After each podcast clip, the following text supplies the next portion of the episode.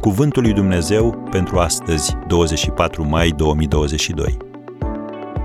Ridică-i pe ceilalți. Niciun cuvânt stricat să nu vă iasă din gură.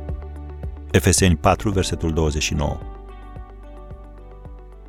Apostolul Pavel este autorul acestor cuvinte. Niciun cuvânt stricat să nu vă iasă din gură, ci unul bun pentru zidire, după cum e nevoie ca să dea har celor ce-l aud. Efeseni 4, versetul 29. Eugene Peterson parafrazează acest verset astfel. Rostește doar cuvinte care zidesc și fiecare cuvânt să fie un dar. Am încheiat citatul.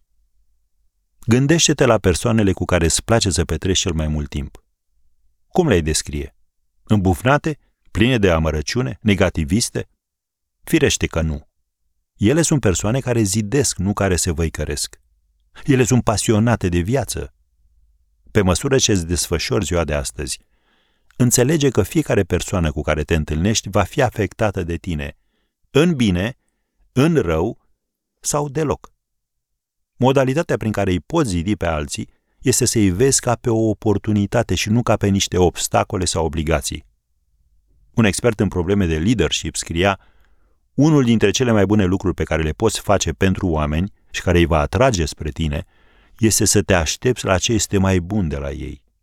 Eu numesc lucrul acesta a pune un 10 pe capul fiecăruia. Astfel, oamenii sunt ajutați să aibă o părere bună despre ei înșiși, dar în același timp și tu ești ajutat. Am încheiat citatul. Un sondaj efectuat pe 100 de multimilionari care s-au îmbogățit prin forțe proprii a arătat o trăsătură comună tuturor.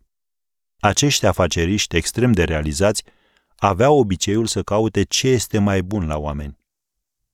Benjamin Disraeli, unul dintre cei mai buni prim-miniștri britanici, a spus astfel Cel mai mare bine pe care îl poți face pentru altul nu este numai să-i oferi bogățiile tale, ci să îi le descoperi pe ale sale. Am încheiat citatul.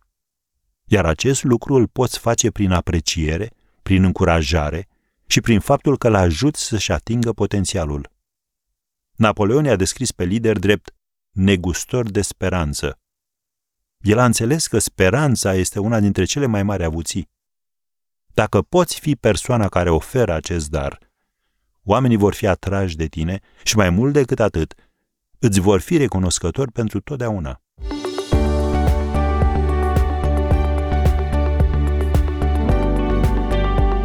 Ați ascultat Cuvântul lui Dumnezeu pentru astăzi, rubrica realizată în colaborare cu Fundația SER România.